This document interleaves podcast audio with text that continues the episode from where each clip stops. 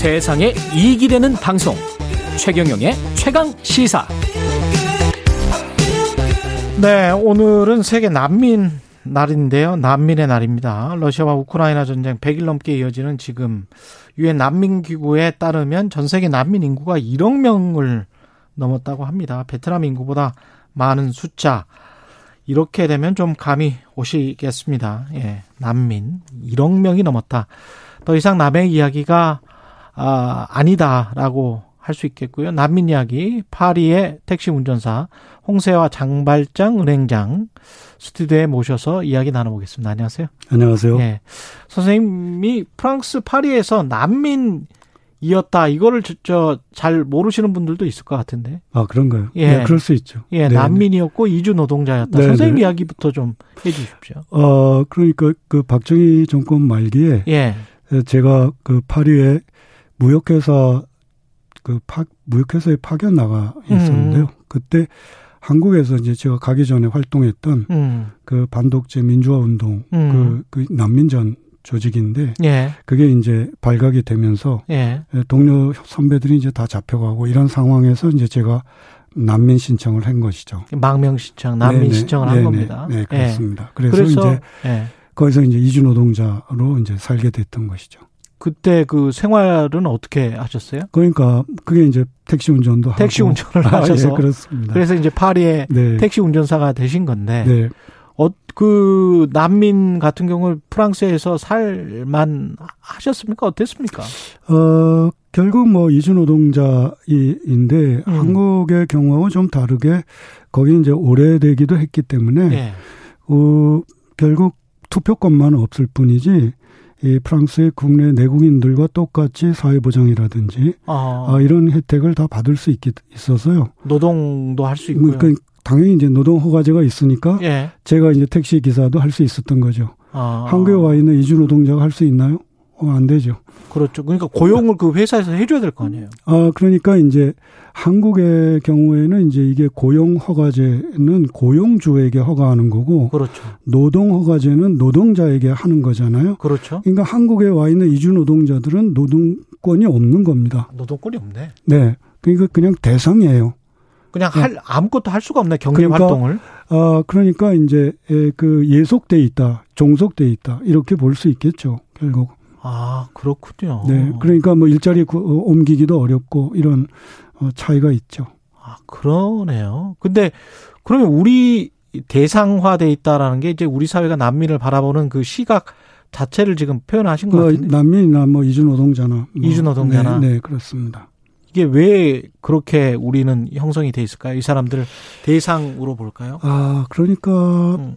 저는 그렇게 생각해 이제 GDP 인종주의라는 표현을 제가 음, 쓰는데요. GDP 인종주의. 네, 그러니까 국민 소득이 얼마인가에 따라서 그 나라 사람을 평가하는 것이죠. 음. 그래서 우리보다 높은 그 주로 백인인데 예. 이들에게는 어, 올려다보고 아, 어, 우리보다 이제 GDP가 낮은 어, 나라 뭐 주로 동남아시아나 예. 아프리카나 이런 쪽 사람들에 대해서는 주는 것 없이 깔보는 주는 것 없이 깔보는. 네 이런 것이 한국의 어떤 배타적 민족주의랄까 이런 거하고 결합된 음. 그런 모습이 아닐까 그런 생각이 들어요. 우리 안에 그런 측면이 분명히 있기는 있는 것 같고요. 근데 이제 이 그래도 지난해 깊은 소식이 하나 있었는데 네. 아버지의 난민 지위를 인정해 달라고 하면서 몇 년 동안 싸웠던 친구예요. 이란 출신의 네, 김민혁 김민혁 군. 군. 네. 지금 저 법원이 지난해 민혁 군과 아버지의 손을 들어줬습니다. 그래서 난민지위를 인정을 해줬죠. 네, 전화 연결돼 있는데 민혁 군 이야기를 좀 들어보겠습니다. 네. 여보세요. 어, 네, 안녕하세요. 예, 아유 반갑습니다. 지금 저 어디세요? 어, 지금 제주도에 제가 와 있습니다. 아 제주도에 제주도에서 그러면 학교를 다니는 겁니까? 어, 아, 그건 아니고요. 예. 제가 제주도에 이제 난민 관련된 행사가 행사? 있어서 아 제가 그렇군요. 제주도에 와 있습니다. 그 지금 옆에 이제 홍사 선생님도 옆에 계시는데 인사 나누세요. 안녕하세요, 네, 선생님. 안녕하세요. 민혁군 반갑습니다. 예.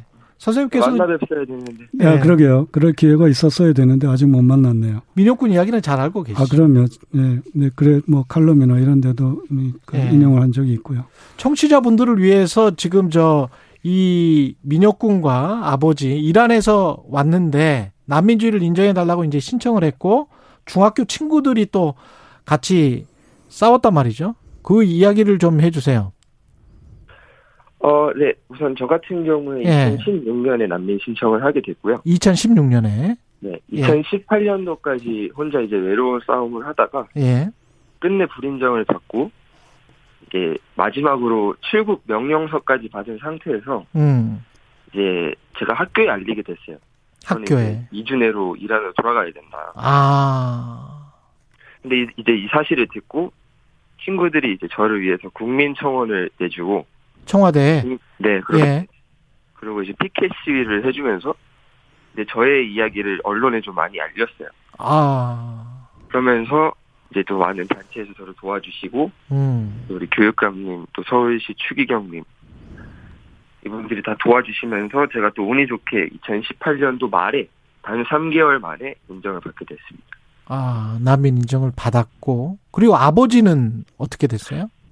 저희 아버지는 저랑 똑같이 신청을 하셨지만 음, 당시에 꾸준히 불인정을 받으시고 음, 이제 작년에서야 저 인정을 받는 일이 있었습니다. 그렇군요. 만감이 교차했을 것 같습니다. 그렇습니다. 아무래도 같은 가족이다 보니까 예, 저는 당연히 이제 아버지가 인정을 받을 거라고 생각을 했는데 가족 함께 살아야죠. 예, 그러니까요. 음. 근데 이제 저 같은 경우에만 인정을 받게 됐고 음, 오히려 저보다 열심히 활동을 하셨던 아버지가 불인정을 받은 거에 대해서 조금 어이없는 결과라고 생각을 했었어요. 이 인정 받기 전후에 네. 일상생활이 어떤 게 달라지는 겁니까? 우선 인정을 받기 전이다 보면은 예, 오늘이 마지막일 수도 있다라는 음. 생각을 좀 가지고 생활을 하는 것 같아요. 예. 언제 쫓겨날지 모르는 타지에서 그렇죠. 예 겉으로는 티를 내면 안 된다. 약간 이런 생각을 하고 살아가다 보니까 음, 그 인생이 많이 피폐해지고 또 두려움이 많은 감정이 많은데 음, 남의 인정을 받다 보면 어 나에겐 이제 새로운 출발이 있다. 미래가 희망- 있는 거죠. 네 그렇죠. 이 땅에서. 제가 하기 나름인 거니까 예, 이건 이제 본인의 뜻에 달려 있어서 예. 좀 자유로운 방면이 있는 것 같습니다. 지금 대학생이죠. 대학생 됐죠. 네 맞습니다. 올해 입학했습니다. 전공이 저 같은 경우는 사회복지를 전공하고 있습니다. 예. 알겠습니다. 예. 잘 뭐 한국에서 멋진 미래를 펼쳐 나가시길 바라고요. 난민 선배라고 할 수 있습니다. 홍사 선생님께서도 좀 한마디 해 주실 거야 될 것 같아요. 후배 아유, 그, 민혁군한테. 아, 아주 예. 듬직하네요. 말하는 거 보니까. 음. 음, 아유, 참, 뭐 예. 어, 앞으로도 용기 잃지 않고 정말 네. 꿋꿋하게 그리고 그 사회적 관계를 좀 풍요롭게 친구도 많이 사귀고 그런 생활을 보냈으면 좋겠네요. 건강하시고요. 고맙습니다, 선생님. 네. 예. 항상 건강하세요. 예. 민혁군 오늘 감사합니다. 네, 고맙습니다. 예. 아, 여기까지 듣고요. 그 선생님께서는 어떻게 그 들으셨어요? 어, 우리말도 꽤 잘하고. 예. 어, 그게 참. 뭐 완벽한데요, 뭐, 네, 우리말이. 네. 뭐, 예. 피폐하다, 뭐 이런 말 예. 쓰니까. 어, 그러니까 이제 이게 이제 난민 인정을 일단 받으면 그래도, 음. 어, 이게 그 민혁군이 얘기하듯이 이제 출발이 가능하다. 이게 음. 이 말이 참 중요한 것이요. 남의 인정을 받지 못한 상황을 우리가 아, 그 생각해 볼 수 있겠죠. 예. 네. 그렇죠. 뭐 난민 인정을 못 받으면 그 자기가 사는 땅에서 이게 뭐 막막 정말 네, 막막할 그렇죠. 그러니까 것 같습니다. 난민이 어떤 존재인가에 대한 네. 기본적인 생각이 좀 있어야 될 것 같아요. 음. 그러니까 우리가 사람을 흔히 이제 사회적 동물이라고 하는데 난민은 사회의 그 대부분을 상실한 존재입니다. 그렇죠. 음, 예. 가족도 혈혈 단신일 경우가 많고 친척, 친구, 이웃 뭐 아무것도 없는 그런 어. 존재이고 전쟁이나 재난 때문에 지금 피해 온 거지. 네, 그렇죠. 예. 그리고 어 그다음에 뭐 직업도 없고 돈도 없고 음. 그래서 어떤 일이든지 할 그 두 손 빈 두 손밖에 없는 그런 존재인데 예. 난민으로의 자격조차 없다고 할때 예. 이런 존재들이 어떤 그야말로 유민이랄까 뭐 하여튼 그런 유민. 상, 예, 예, 그런 떠돌아다니는 상, 예, 사람 예, 그런 예. 사람이죠. 그게 지금 그런 면에서 한국은 난민 심사나 이런 것이 너무 지나칠 정도로 엄격하게 하고 있는 난민 심사를 어떻게 합니까?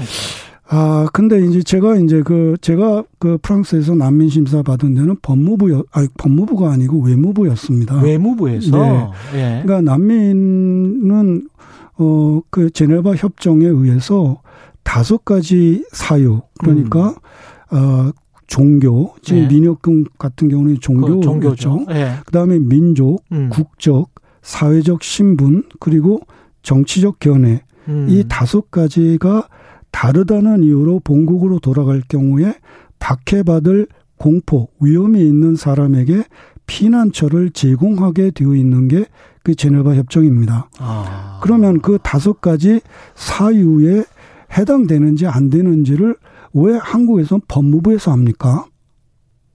그것부터가 네. 네. 이게 이제 제가 아는 음. 바로는 세계에서 그렇게 법무부에서 하는 데는 일본에서 일본과 우리 이 정도로 알고 있습니다. 두 나라 남인 예 그리고 신, 청이 굉장히 까다로운 국가 제일 예. 예. 세계에서 제일 낮은 나라 두 나라죠. 예. 서로 어, 선두를 다투고 있습니다. 예. 네.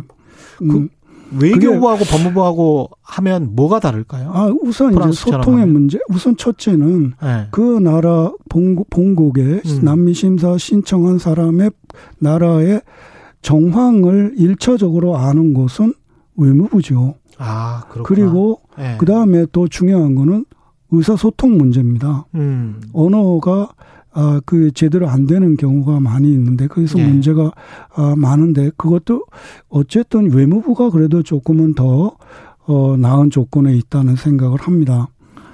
시간이 한 1분밖에 안 남았어요. 네, 네. 우리가 후원은 많이 한대요. 네. 난민과 관련해서 네. 유엔. 음. 근데 입국은 반대하는 사람들이 굉장히 많다고 하는데. 네.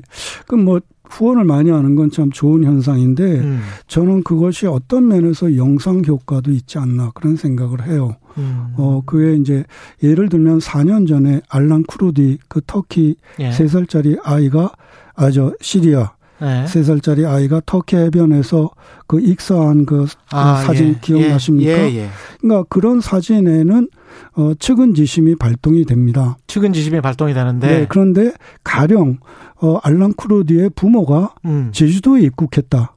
이럴 때 어떤가요? 그걸 예멘의 경우에서 우리가 한번 돌이켜 볼 필요가 있죠. 음, 음 그러니까 어, 지금 말씀하신 후원은 하지만 멀리 있어라. 음. 우리한테 오지는 마라. 이런 어떤 이중적인 태도, 알겠습니다. 네 그런 게 있지 않나 싶습니다. 홍세화 은행장이었습니다.